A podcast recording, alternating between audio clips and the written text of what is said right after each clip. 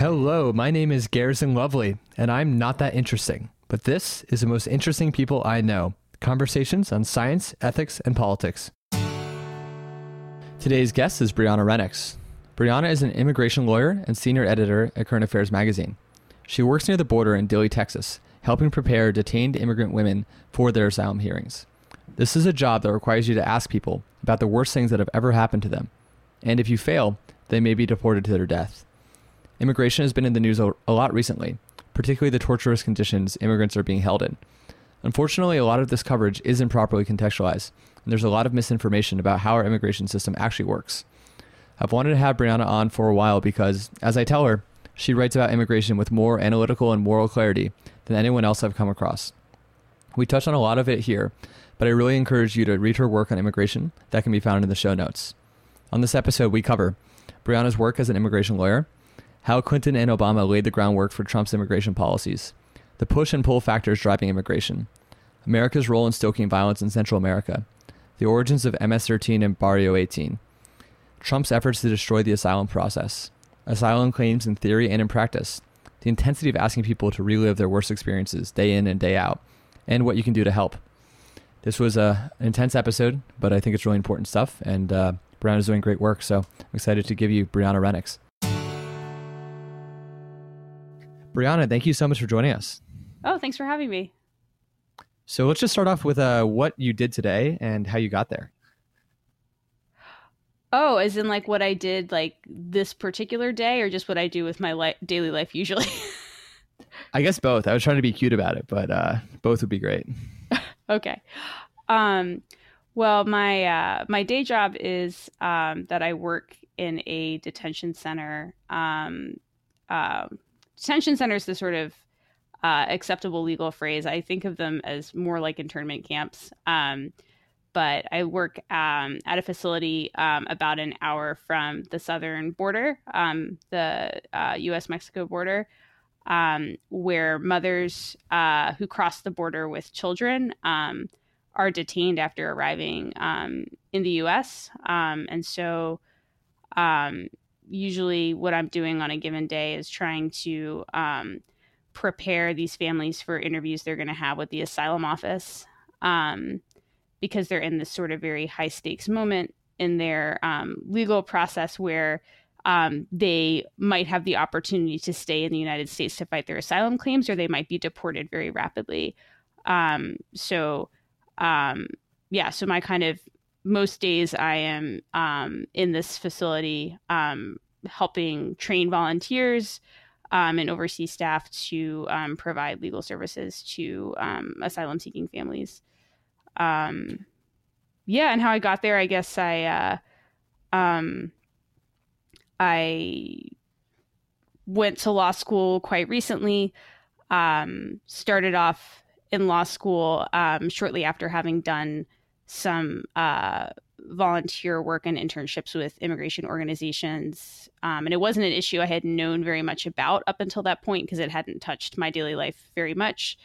Um, but as I started to work with um, people who were sort of struggling in the immigration system, um, I realized how um, what a disturbing bureaucracy it is. Um, and I feel that uh, since that time, there's a lot more public awareness around some of those issues. And so um, I it increasingly felt like uh, as I went through law school, like my initial instinct that it was something I wanted to work on was um, was a was a good one, um, given the way that um, politics around immigration were developing. Um, so,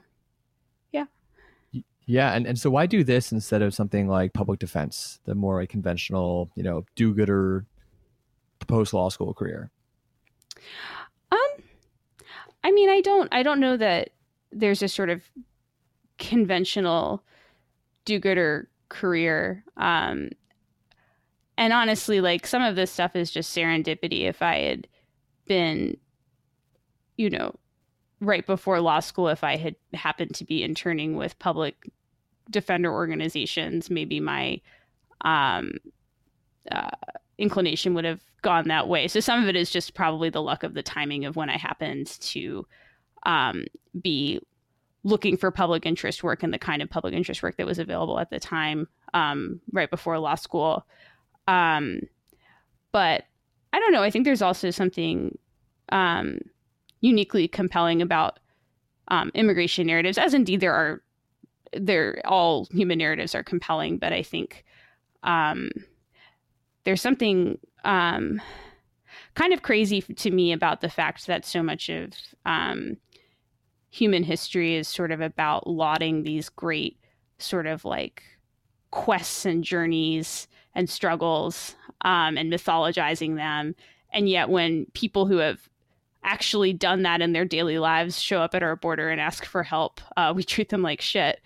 Um, and I think that's a, a very peculiar contradiction um, in sort of um, the way human beings generally uh, view immigration.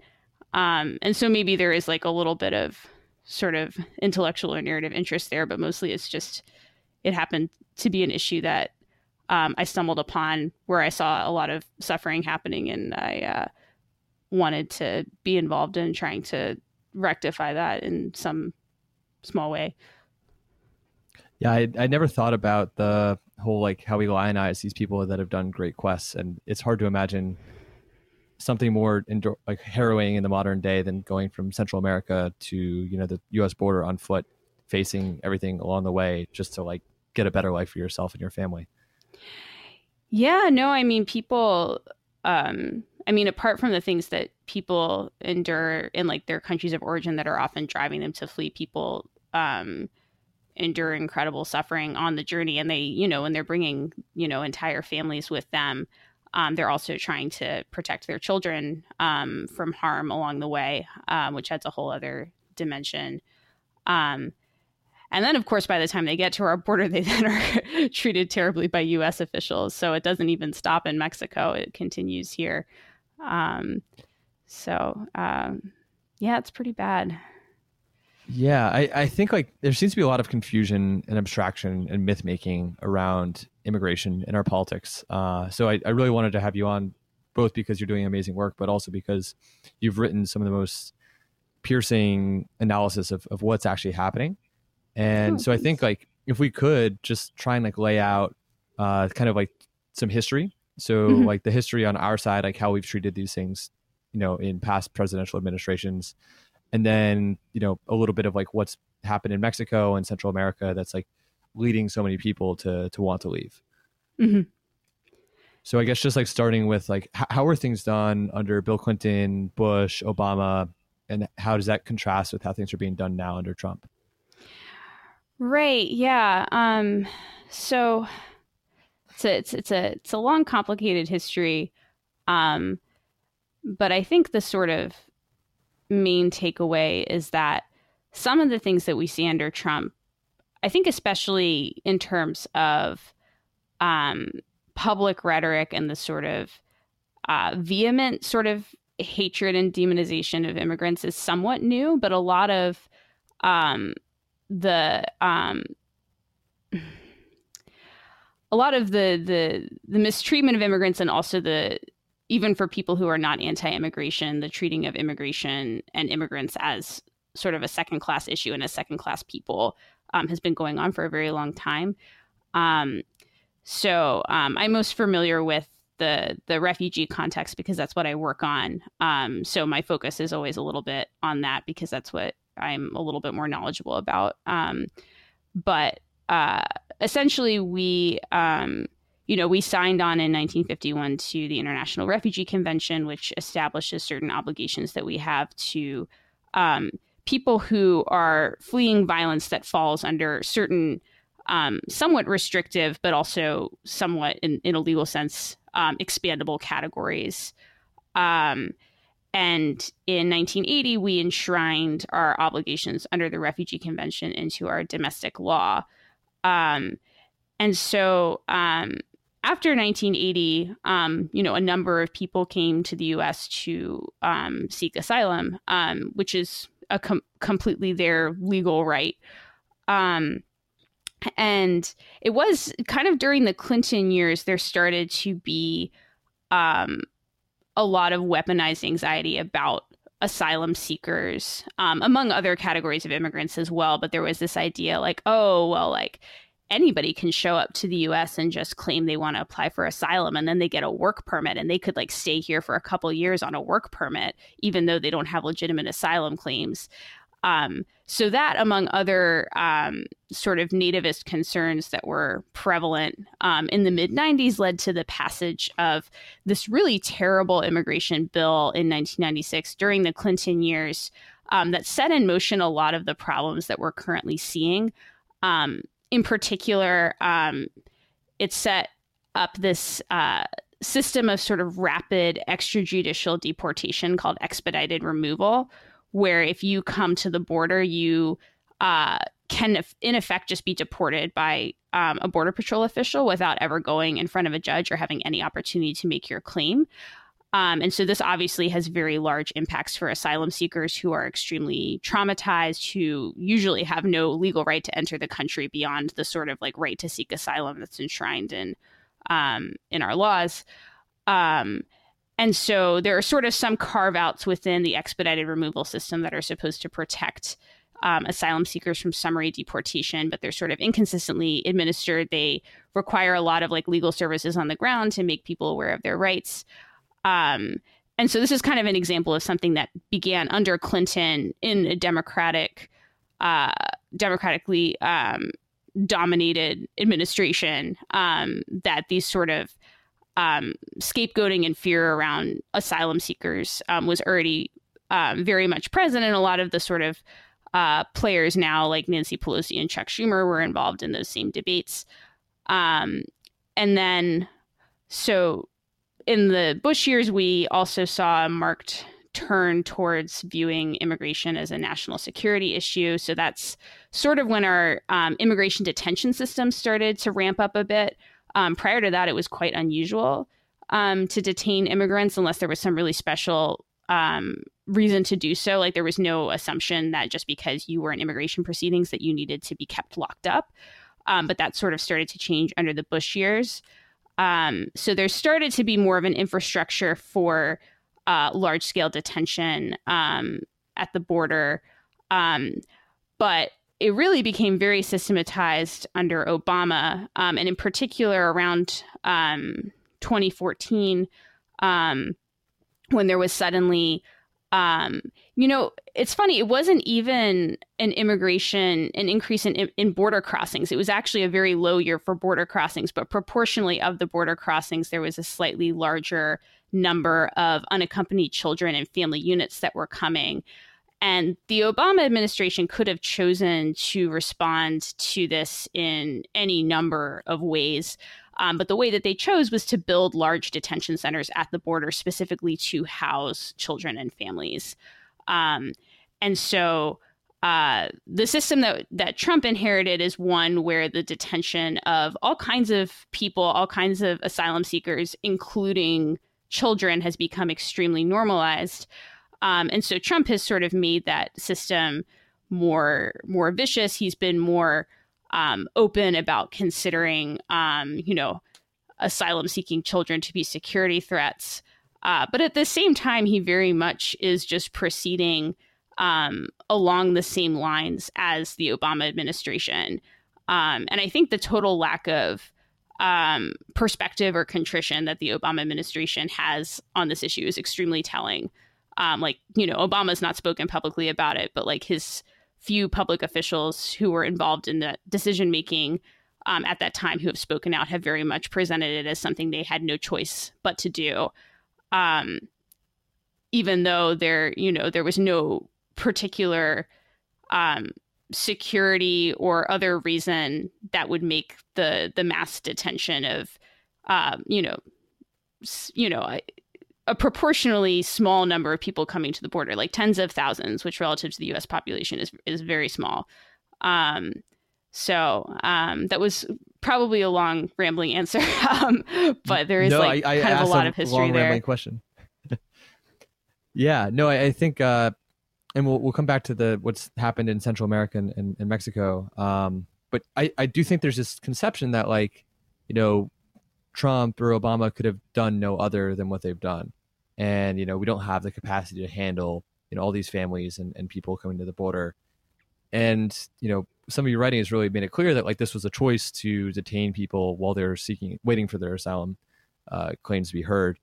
And you know we could easily have just had people come to the border say i'm like seeking asylum and then they go settle throughout the country until their court dates are up. And uh, you know most people make their court dates right they don't like actually duck on it and they they try mm-hmm. and go through the process and they get access to better legal represent- representation and you know you obviate this problem in the first place but you know it's in trump's interest or at least his perceived interest to make conditions really bad make it seem like there's a crisis going on and um, create like these awful news stories that will get back to people on the other end of uh, uh, the equation and not want to come in the first place.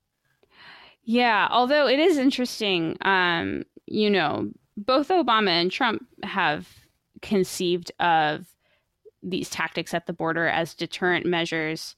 Um, and I, you know, I hesitate to do this framing because I do think that there are probably measures at the border that could be taken that would be egregious enough that people would stop coming to us to seek asylum. But the fact is that there has been like zero correlation between any like attempted deterrent measure at the border and like the number of border crossings. Um, even this like sort of heinous deport- like deportation and detention machine has pretty much no effect on people's willingness to cross. Um, which tells you something about you know the intensity of the push and pull factors, both both yeah. from the perspective of violence people are fleeing and also the like another big thing is just like the desire to like reunite with family members that are already here.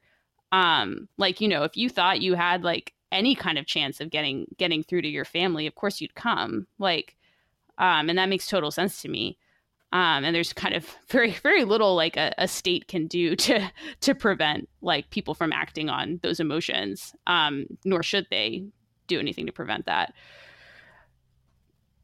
Yeah, yeah, and so you alluded to it, but like you know, I'm I'm reminded uh, when thinking about like what people are facing when they come here, like thinking about what they're really fleeing from, and it's like this passage. This is obnoxious, but it's from Infinite Jest, where you know it's like the person who kills himself is like a person standing uh, on a high floor in a burning building, and when they jump, it's not that they don't fear the ground; it's just the flames are that much scarier. Mm-hmm. And that seems to be kind of the situation that we're, you know, seeing in some of these places in Central America. Yeah, no, for sure. Um, I think I think that's very true. Um, and and I mean there is a spectrum of of people who who migrate. Um, there are many people fleeing violence that's sort of more horrific than most average Americans could possibly imagine, except, you know, unless they've been sort of reading the news stories about it, I suppose. Um, there are other people who are also fleeing um, poverty or who are, you know, seeking opportunity, seeking adventure. Um, I think that these are also legitimate reasons to migrate. Um, so while I think I often think that the needs of asylum seekers and people fleeing violence are um, you know, do take precedence in most settings just because I think that they're the people who most urgently need to migrate. Um, at the same time, I don't think, um, you know, I, I, I'm an open borders person and I don't think that you need to sort of pass a, a litmus test of like, well, how, how bad is your life for you to like deserve to be able to come here? Um, so, um, so there are, yeah, so there, there are certainly many people fleeing Central America who are sort of fleeing the burning building.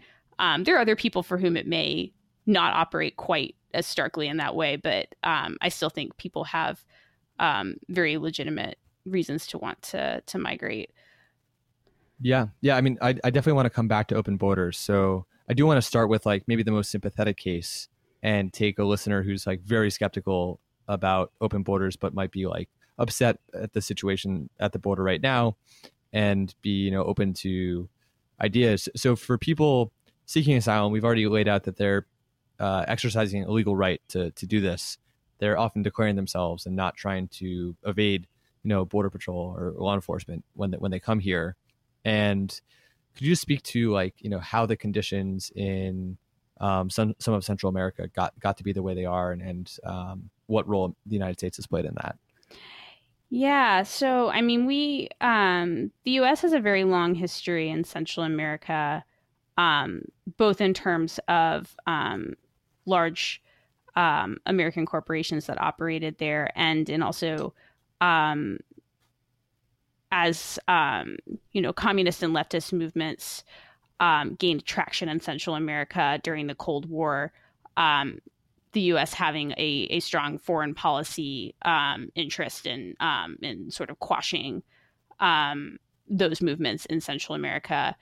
Um, so, um, so the the three countries that are currently sending the most um, asylum seekers to the southern border are Guatemala, El Salvador, and Honduras. and both um, Guatemala and El Salvador have very recent histories of civil wars um, in which you know U.S. meddling played no small part. Um, these were um, countries where U.S. Um, backed um, right wing regimes were engaged in conflicts with you know leftist insurgents, but also just sort of generalized terrorization of the population um, with the whole the the whole uh, you know you uh, oh, what's the phrase that you um, you kind of kill the fish by poisoning the water. So you are sort of looking around for places that your enemies might hide and then terrorizing those communities. Um, and so in Guatemala and El Salvador, very uh, widespread terrorization of the civilian population um, during those civil conflicts. And Honduras at the same time didn't have a full blown civil war, but we did use Honduras as um, our kind of base of military operations as we were, you know, engaging in um, uh, maneuvers in Nicaragua and elsewhere. Um, so, um, so there was a sort of long um, these were decades long conflicts um, that produced a lot of refugees, many of whom came to the US. Um, but at that time, um, in the sort of um, while we were still sort of working out the framework of our um, asylum system, uh, it was an extremely politicized process. And so there ended up being a situation where people who were fleeing um, communist regimes um, got asylum relatively easily, and people who were fleeing right wing regimes did not. So, to give an example, you know, Nicaragua and Guatemala both having uh, civil conflicts around the same time, violence being inflicted in uh, somewhat similar ways. The grant rate for Nicaraguan asylum seekers was something like 80%, and the grant rate for Guatemalan asylum seekers was something like 2%. Um, wow. And so there was this huge, very politicized um, differential in the way that we were uh, granting asylum. And so what happened was we have a lot of refugees in the United States from Guatemala and El Salvador um, and Honduras um, who sort of had no ability to regularize their status because the the the, the deck was stacked so hard against them. Um, and in the process, um, a lot of um, children who were sort of war refugees during this time um, in places like LA ended up joining street gangs. Um, that was sort of um, the option that was available. And then in the 90s, especially during that sort of like Clinton era crackdown on immigration that I was talking about, um, a lot of um, those Central Americans were deported back home. Many of whom who had either um, you know, had not been in their home country since they were very small children, maybe didn't even remember having lived there before. Um, so you have this sort of large numbers of, of gang members being deported um, back to Central America at a time when there's very little, um, you know, social political infrastructure um, that's fixed, and there's sort of this um, then burgeoning of street gangs in Central America, um, which we now see the effects of today, is that you know gangs like MS-13 and Barrio 18, which had their origins in the United States, are now um, extreme wielding a fair amount of um, like de facto political power in the territories that they control. um, in these three countries. Um, that said, I mean, I think that often the gang violence is sort of the most like viscerally awful and disturbing violence because of the the sort of tactics that are used. Um, but at the same time, state violence also continues to be quite um, prevalent um, in these countries as well, and especially in like Honduras um, at the moment. Um, and sometimes there's a fixation on the gangs and on cracking down on the gangs that then distracts from the fact that um, in these countries there's also um, a lot of uh, repression of uh, civil movements, a lot of privatization, um, and that are are a lot of our economic and foreign policy decisions, in addition to our um, immigration policy that deported large numbers of people, that all of these things are sort of interacting together um, to create um, an environment that's unlivable for large numbers of people um, in Central America. Yeah, and and so it's a situation where you know I think for humanitarian reasons and just because I think all people have you know an equal right to live a good life, you know the United States should accept refugees from you know a sub-Saharan African country experiencing a civil war that let's imagine is completely unrelated to American foreign policy, even if that's not true um, I think there would be like an obligation to take those people simply because we can and because they have a right to a good life. But in this situation, it's like actually in many ways our fault. Yeah. These places are are just a disaster, and it still comes back to bite us because you know, like there is downside to having like violent gangs like MS-13 that are now, um, you know, active in the United States, and the American war on drugs has made Mexico like just an incredibly violent place and there's direct relationship between how uh, severely we police ports of entry and how violent uh, the fights for those you know control on the Mexican side of the border become. Uh, so like given the United States' unique role in the world, its unique power, it's just causing so much of this, and it's just like incredibly perverse situation where you know MS-13 then becomes like a Trump talking point that helps him get to power in the first place. Yeah, yeah, no, and the yeah, and MS-13 o- occupies a very weird role in U.S. discourse now because MS-13 in, in the United States, you know, I'm not saying, you know, I, I don't mean to trivialize gang violence in the United States either, but it's it's very much a a a phenomenon that's pretty pretty heavily quashed by policing here. Um, people, you know, have not been like murdered by MS-13 at like very high rates in the United States. Um, it's certainly not really very readily distinguishable from like other kinds of gang violence that exists in the U.S. Um, in Central America, it's a very, it's a much more serious danger um, to a whole swath of the population. And, you know, we're only even seeing here people who have like the the wherewithal to be able to flee. There are plenty of people who are never gonna the poorest of the poor are never gonna be able to flee these places, and so um, they get left behind. Um, and there's it's it's just astonishing that you could use MS-13 to drum up support in the U.S. for all kinds of extremely uh, draconian anti-immigration policies. Um, but MS-13 is actually committing much more violence um, in places where people are trying to flee and there's so little public sympathy around that. Um, so yeah, it's quite it's quite strange. Yeah, I mean, I think so much of this just comes down to nationalism and preferencing the well-being of people who happen to be born in this country over the well-being of everybody else, particularly if they're poor and you know Latino. Um, and uh, it's the only way any of this makes sense. And it's not like the United States is unique in doing this, but given you know our, our role in the world, it's it's particularly disturbing. Yeah, it is. It is really striking, though. I think to see like the most powerful and prosperous country in world history to date deploying so much force against such a small number of extremely poor people. um, I, it, it, yeah, I guess, I guess nationalism, racism, how how else do you explain like the the vehemence of that reaction to to something that um, it takes a lot of work to even like conceptualize as a problem in practical terms like immigration doesn't really cause problems.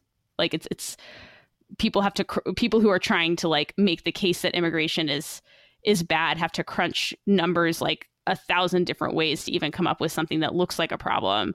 Um, and and yet it's it's it's become such a huge part of our our, our national conversation and I, I i often i don't mean to like you know draw the like I know that the sort of like Holocaust concentration camp comparison is has been very fraught, and I, I don't mean to suggest like any kind of like one to one equivalency between like different types of atrocities, but I do often think like the immigration problem is very much like the Jewish question. Like if you are asking it in that way, like it says something about you.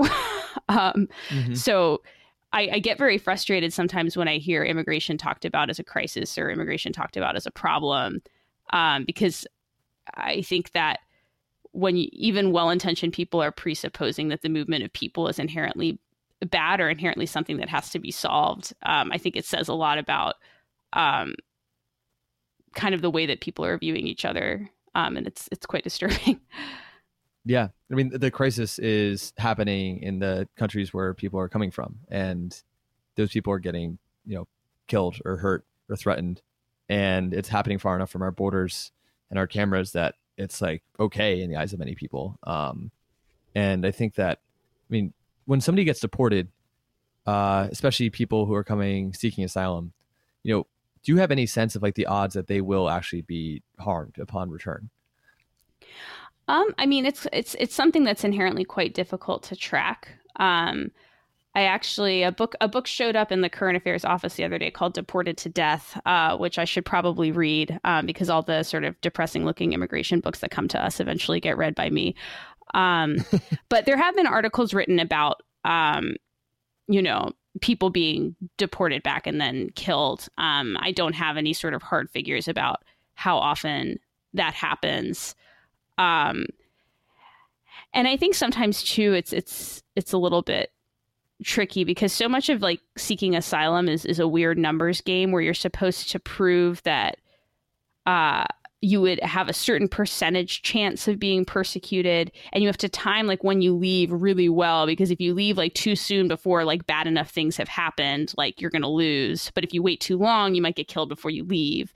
Um so it's inherently putting people in this like completely absurd position where they have to like be predicting how much danger they're in.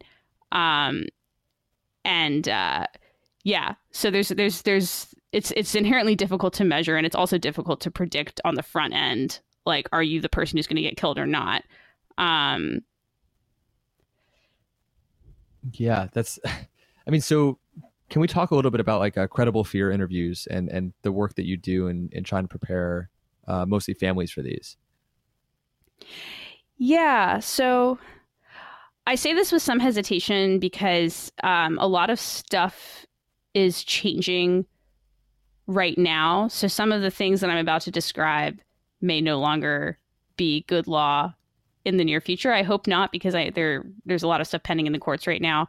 Um, but in theory, the way credible fear interviews work is so I talked earlier about how under um, in 1996, under the Clinton administration, they established this procedure called expedited removal, which is where if you come to the border and you don't have documents that say you're a U.S. citizen or you have like a visa to enter, or you know the government just decides not to honor your visa, um, they can put you in this super fast deportation process where you never go in front of a judge, you never have any opportunity to present a claim. Border Patrol just signs your deportation order and slaps you back. Um, so naturally, as you can imagine, this runs completely contrary to our obligations to asylum seekers. So they built in a sort of like safety valve into the expedited removal procedures, which was if you come to the border and you say, I'm afraid to go back to my country, um, the asylum office will schedule you for an interview, which is sort of like a screening interview where you're supposed to prove sort of a threshold eligibility for asylum. You don't have to prove your entire case right there, but you have to pr- like make a pretty significant showing that eventually if you were put in front of a judge you could make an asylum claim that might succeed. Um, And the standards for asylum um, are extremely complicated, and the way that asylum laws are applied across the country um, vary wildly, um, such that your chances of success in different courts in different parts of the country can vary by like, you know, 90 percentage points.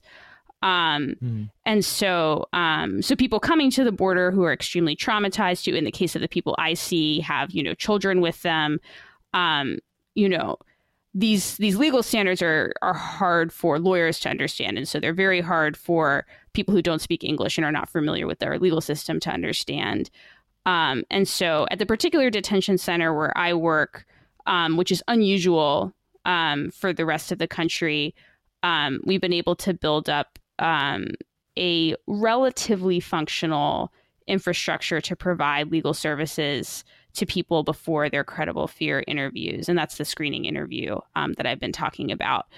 Um, mm-hmm. and part of that is because there are special um, protections that are for the present moment available for children that are not available for adults. There are limits on how long you can detain children.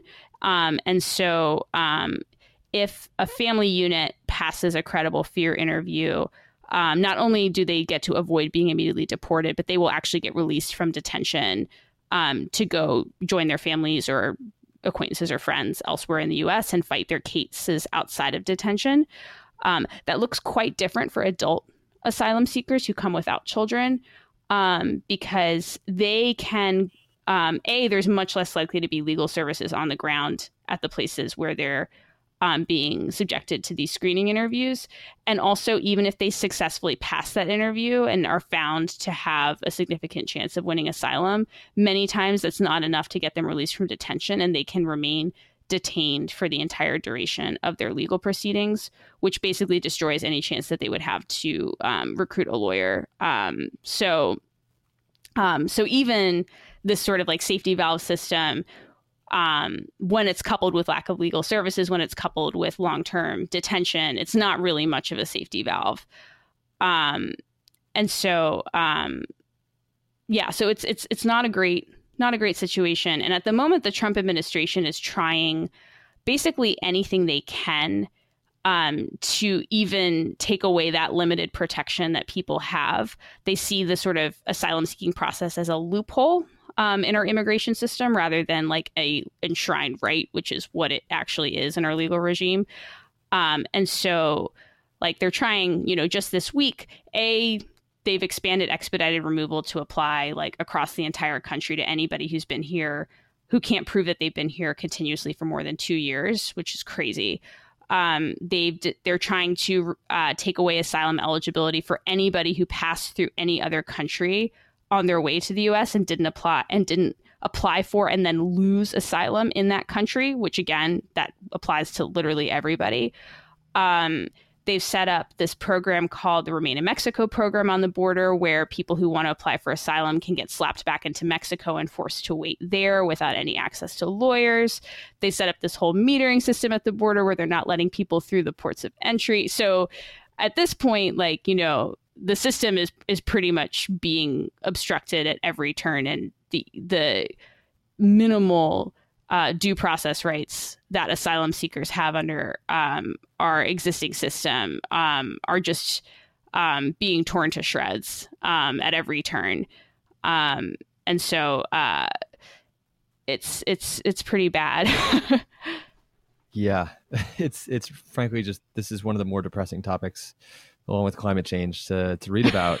Um, because it just seems like I mean people are being hurt now and uh, I you know I was listening to a conservative radio show with Bill Bennett talking to the head of uh, the Center for Immigration Studies and Ugh. they were I just wanted to hear what the talking points were and like I couldn't really get through it I was getting too angry um, yeah but they did talk about asylum as like you know this loophole and like oh, you know, the real asylum seekers will be fine with being, you know, sent with waiting in Mexico because they know their their claim will be heard. And like, you know, it's not safe to be waiting at, at a lot of the places where, you know, masses of people who are like known to be very vulnerable and not from that country are just sitting there.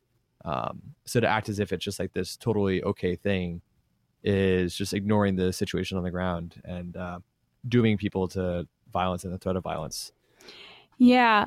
Well, and apart from just the like staggering inhumanity of it all, it's very, it's always interesting to me the way, um, you know, asylum seekers are expected to be, have like superhuman virtues that sort of transcend all circumstances.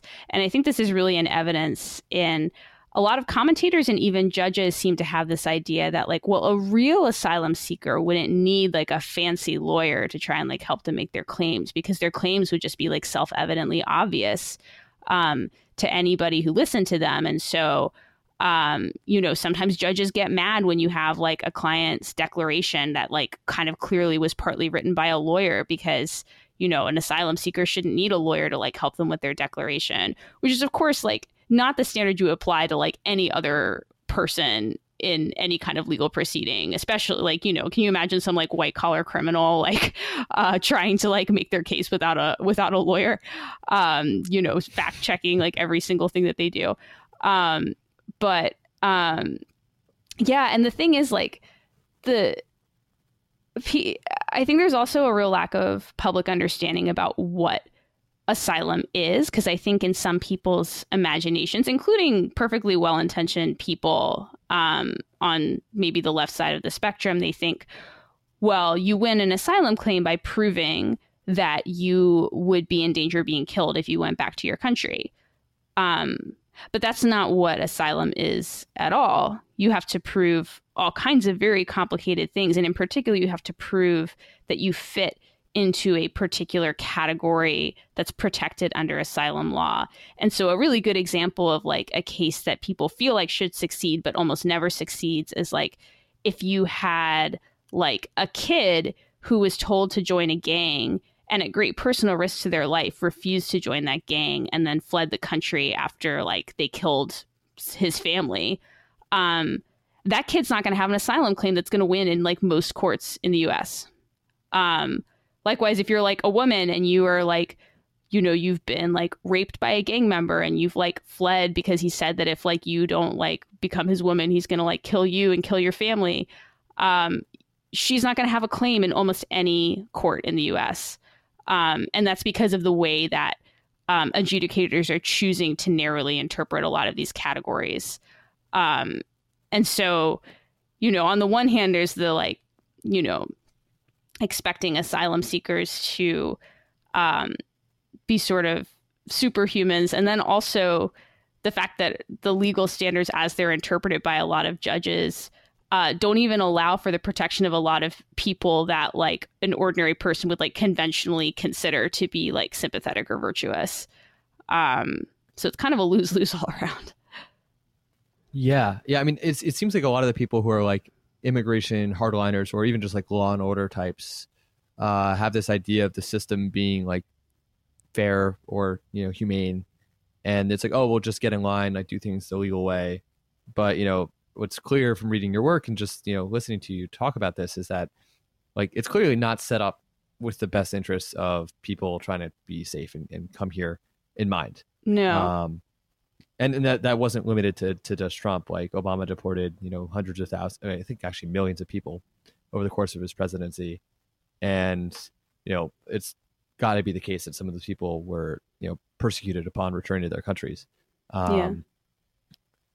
So yeah, it's just, I don't know. I, I frankly don't understand how you do this day in and day out and, and don't lose your mind. well, we'll give it time.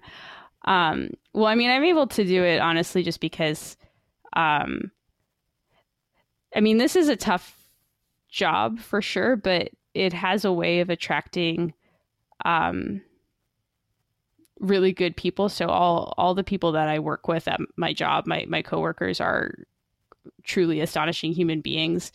And then I also get to see like the sort of um, resilience um, and yeah, truly impressive strength of of many of the many all of the people who who are who are coming to our border um, who are all very you know very ordinary people but also not not ordinary at all um, and and so that that helps me but that said like this this work does take a toll on you both from the perspective of you know you hear about you get used to hearing about like violence all the time like all the time. But then also there's just i think honestly the more disturbing even thing for me even in this job has been just seeing the way um system uh just sort of grinds people up both the people the immigrants who are caught in immigration proceedings and also the sort of bureaucrats and adjudicators who work in the system they all become very bad bad people um, maybe even without wanting to be um, because it encourages you to to to dehumanize people. Um, and so that that's disturbing to see. And i think it's also tough because the immigration system is so so complicated and it's so so hard to explain to people what's going on and so hard to um, get past the the strange and unhelpful misconceptions that people have. So a real like very low moment for me recently was um, when there was suddenly all this um, public outrage around the conditions in the border holding cells, which I was quite happy about in the sense that I'm glad that people are paying attention to this issue, even though the timing's a little strange because most of the conditions people were complaining about are conditions that have existed since, you know, the Obama years and probably earlier, um, very well documented. Um, but at the same time, good that people were were were upset and angry about, um, you know, treating human beings in that way. But then for the the sort of political response to be to pass a 4.5 billion bill dollar bill giving incredible amounts of money to DHS and the military um, and um, and the Office of Refugee Resettlement um, was just so so so disturbing and disheartening because if that's if that's what we get for a really large mobilization of public outrage is something that's a, a, response that's actually just giving more power to the people who are who are doing the crimes. Um, you know it's it's then hard to see like what advocacy strategy would even work. Like i i honestly don't know. Like everything seems to backfire. Yeah. Yeah it's it's you know trump is in many ways incompetent and a buffoon. Um but on this and it, it seems to be like stephen miller driving a lot of this like they really are deliberately trying to do things and it seems like some of it is having the intended effect of like making this um, you know the, the, there's some polling on like immigration recently where like overwhelming majorities of, of americans oppose decriminalizing uh, border crossings. And some like small majority of the country supported the mass deportations that were scheduled to happen this past weekend um, granted the way the question was asked was like mm-hmm. a little bit uh, misleading because other people also like 80% of Americans also support, you know, giving people a legal status, sorry, legal status if they've been here and have no other uh, criminal record. And so there's like a lot of inconsistency, but uh, it just, I don't think people look into the details as, as you mentioned, and it's just so complicated. And some people just like can't see the straight line between, you know, conscious decisions made by Trump and his advisors and like the suffering of, of children um, in cages. But yeah, I, I don't know. It's it's very frustrating, but I, I, I kind of wanted to hear about uh, the firsthand experience you've had working with, um, you know, people s- seeking these claims and like what, what work you specifically do to help prepare them. Yeah. So, um, so the system that we have at the place where I work, um, and I should just mention as a necessary disclaimer that um, everything I'm saying here are my personal opinions and not the opinions of my organization. Um, but um, sure. Yeah. Yeah. So the the detention center where I work um, has a sort of innovative system for providing legal services um, that was pioneered back when the first family detention center was was opened um, in the Obama years. Um, that detention center, Artesia, has since closed, but the the system was then transferred to the new family detention center that was immediately opened after that, which is in Dilley, Texas.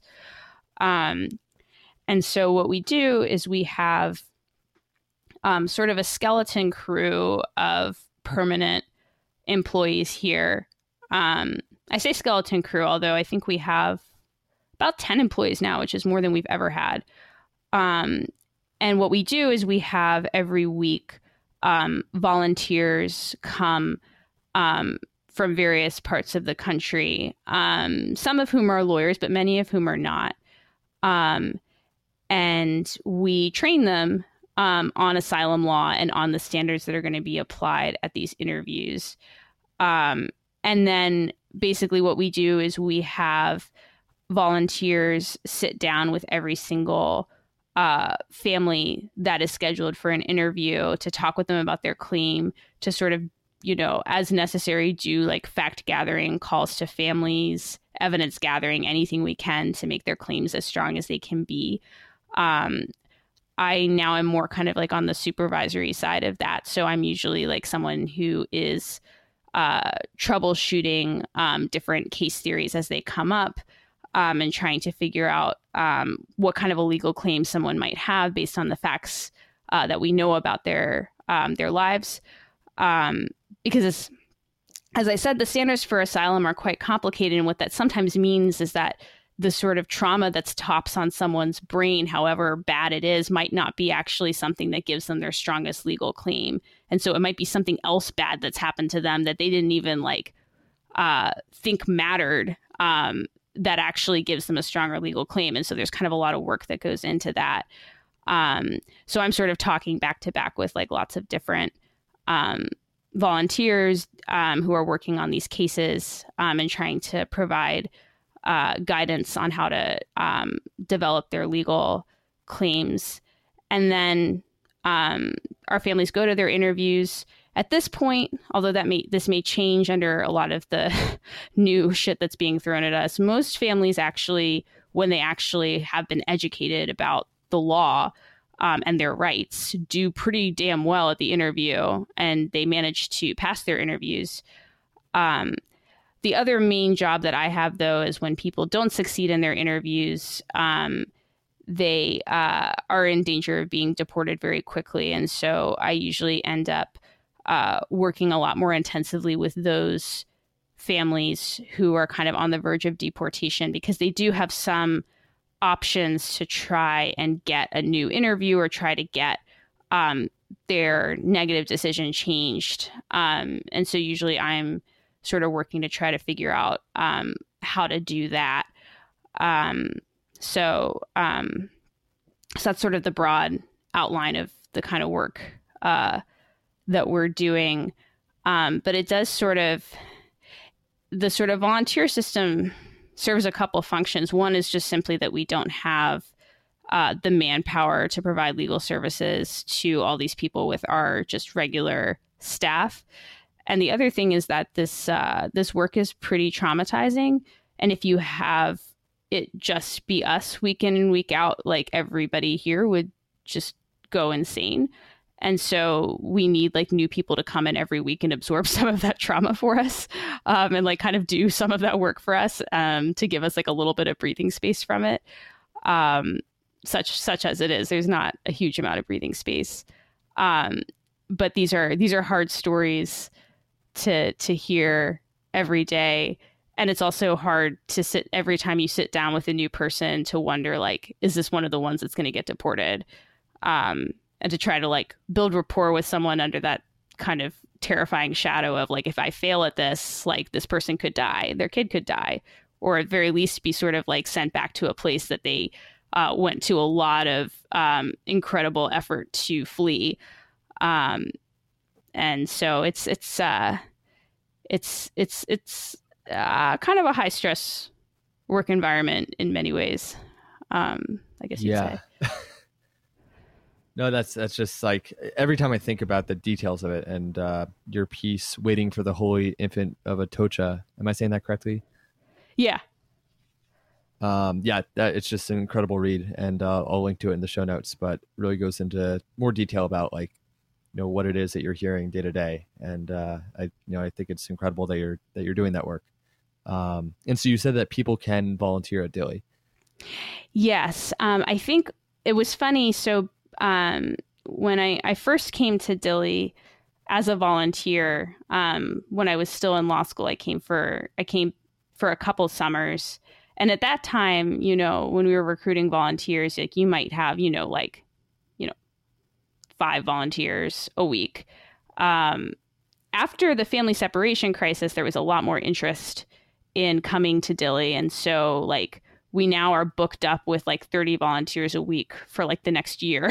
um, wow. So, um, so we sure we have no shortage of of people who are very generously um, giving their their their time and effort uh, to come help us, um, which is which is really wonderful. Um, but uh, yeah, that's yeah, but no, that's I often, awesome to hear. Uh, is is there still a need for for people? So not so there's not a particular need for people to physically come to Dilley right now, um, just because we all, we have capacity limits on our end as well. Like um, ICE does not allow us to have more than a certain number of people uh, come, and so you know we can't even like you know expand our capacity beyond uh, what we've already booked. Um, but that said, like I do feel it's really important for people to become involved in this issue, not just like on Twitter, on you know, on Facebook, but in real life. Um, and there are ways to do that in your own communities because the reality is like yes there are really bad detention centers on the border but there's a detention center like near you right now um, wherever you yeah. live and like there have been some really great protests that have been happening recently protests of the kind where people are sort of like disrupting um, operations and like sort of ingress and egress into the detention centers. I think that would be great to see more of that. I also think another thing that's really, really uh, important that people could do, um, kind of according to their schedules, if, if well, you know, people who have busy work schedules are always limited. Um, but immigration courts are open to the public. You can just go to immigration court and like walk into virtually any hearing that hasn't been specifically like closed and just sit down and like watch what happens. Um, and I think um, I think it's really really important for people to do that um, for a variety of reasons. One is that it simply increases people's knowledge about what immigration court is like um, and the sort of bullshit that happens there. Um, and so it, it's it's educational to see that, and I also think that um, it's important for um, judges in those courts and other court personnel to know that they're being watched um, by the public. Um, I think that it would be useful to have more of that um, because courts can be very tyrannical places when there's nobody watching, even when there are people watching, but more so when there's no one watching. Um, and so I think that that is something that I really would love to see more people do. Um, and I think I think the court watch thing also really another important function that it serves um, is that um, you know there are all the immigration system is just like a you know atrocities upon atrocities. You know, um, detention raids surveillance within communities. But there's sort of this idea that people have that, like, well, if you stripped all of that away and just sort of had like an orderly legal process, things would probably be extremely fair and fine. Um, and that's r- unfortunately not true. Um, I think even if you took away the worst and most inhumane excesses of what happens outside of the courtroom, you would still end up in a situation where if you sit down in immigration court, you are going to see like legal standards applied in a way that are unfathomable unfathomable to most human beings and people being ordered deported under all kinds of really disturbing situations. And so as long as we have this system in place for sort of sifting through who deserves to be here and who doesn't and sort of using the might of the state to f- physically remove people who don't deserve to be here or who don't fit under the right legal box as long as you still have that there's still going to be an incredible amount of suffering and injustice that comes out of our immigration system. And so that's something that that you learn from watching court proceedings. That uh, so I think that that's really valuable. Yeah, no, that's, that's a lot of great stuff, and I'll, I'll find things to link to in the show notes. Um, I actually participated in one of the actions against the uh, an ICE facility in Elizabeth, New oh, Jersey, yeah? which is only like a, uh, yeah, never again action. Um, oh, cool, yeah, so I, those have been great. Yeah, we we we blocked a road and I, I took an arrest uh, with like 35 other people and you know we shut it down for like an hour and a half but mm-hmm. then that kind of like kicked off a wave across the country and culminated i mean it's still happening but there was a very big action shutting down the you know headquarters in dc for mm-hmm. five hours and um, you know a thousand people turned out, and uh, people are you know putting their bodies on the line to to shut down the system. And if Trump wins again, it's just like really disturbing to think um, where this could go because uh, where it is is not acceptable. Yeah.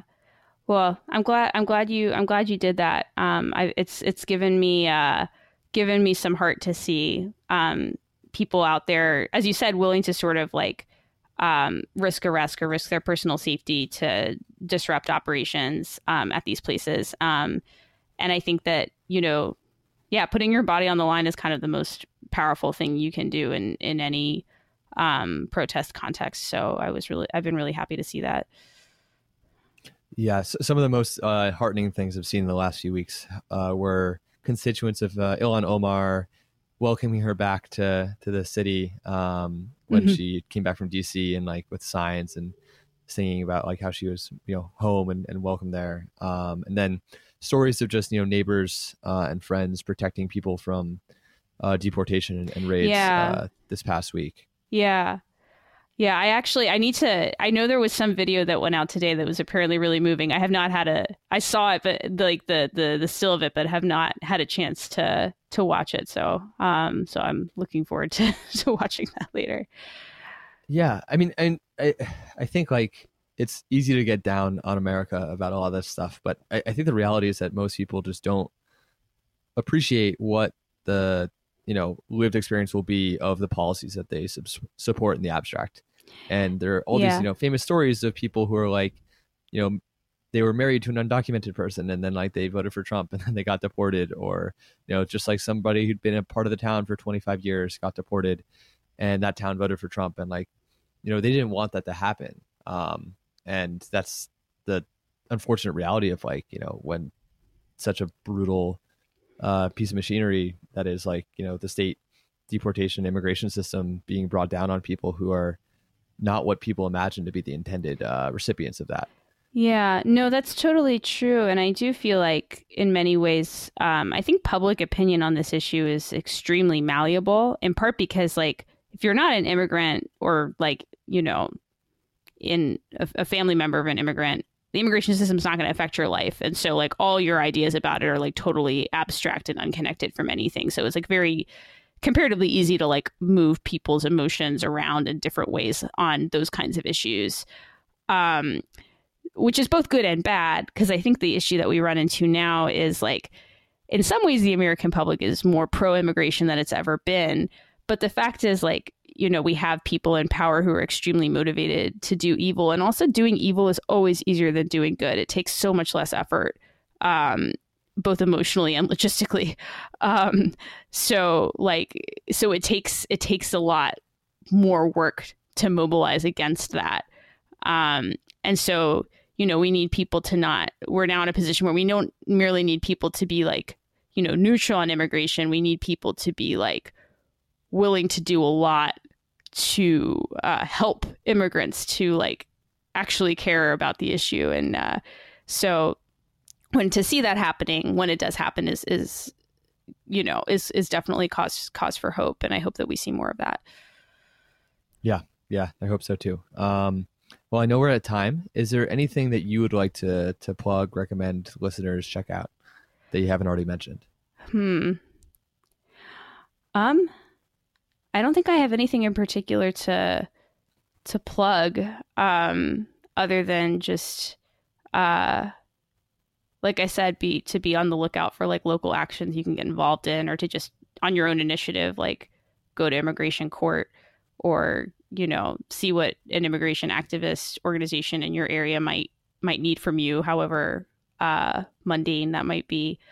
Um, so yeah, I think I think that's kind of kind of all that I would plug. yeah, yeah, I, I would plug uh, Never Again Action, which is what organized the the one yeah. Elizabeth and, and many across the country. Um, you can find them on Twitter with that handle. I think neveragainaction.com or .org. I'll, I'll link in the show notes. And uh, Movimiento Cosecha is also doing good work on the immigration front. And Brianna's writing on um, the immigration system, primarily in current affairs, but elsewhere as well, is uh, just how I, how I've learned anything about this topic. And she just cuts through the bullshit and it's uh, just really heartening to see somebody, you know, writing so clearly about a topic that's so important and uh, dispelling all the you know abstraction that that goes into it to allow this kind of stuff to happen in the first place. Well, thanks. That's really kind of you to say. well, uh, thank you so much for joining us today, Brianna, and, and thanks for the great work. Oh, thanks so much for having me on. This has been the most interesting people I know. If you enjoyed the show, please rate it on iTunes. I don't know why this matters, but every other podcast I listen to asks people to do this. Music is by me. Podcast design is by Jacob Abrowitz. I hope you enjoyed the show.